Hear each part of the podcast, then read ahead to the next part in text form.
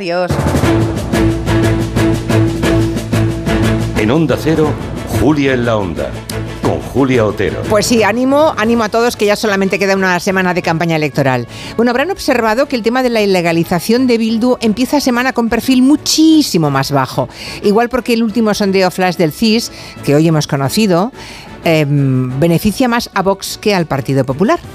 Por lo demás, cosas, cosas, ¿eh? Qué curioso. Por lo demás, todo parece jugarse por un puñado de votos, así que el dramatismo de esta semana que estamos empezando está asegurado.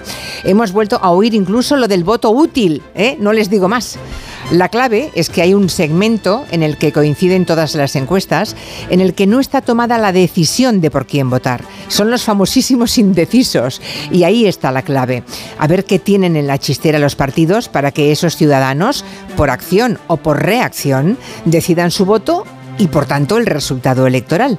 La cosa está tan tan reñida que los indecisos tienen el futuro de todos en sus manos.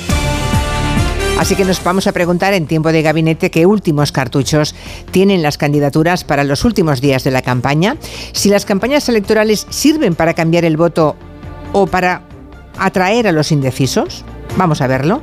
Si es más importante, fíjense, movilizar a los propios o desmotivar a los contrarios, que de todo eso los que están ahí en las cocinas de los partidos no crean que no se lo piensan, ¿eh? que no em, teorizan ni prueban.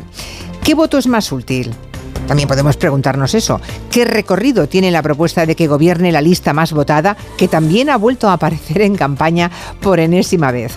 ¿Ha sido una buena idea convertir estas municipales y autonómicas en las que hay que hablar de limpieza, de recogida de, las basuras, de la vivienda, de todo eso? Y sin embargo lo han convertido en una primera vuelta de las generales. De todo eso vamos a hablar en tiempo de gabinete con Juan Manuel de Prada, Elisa Beni y Fernando Iwasaki.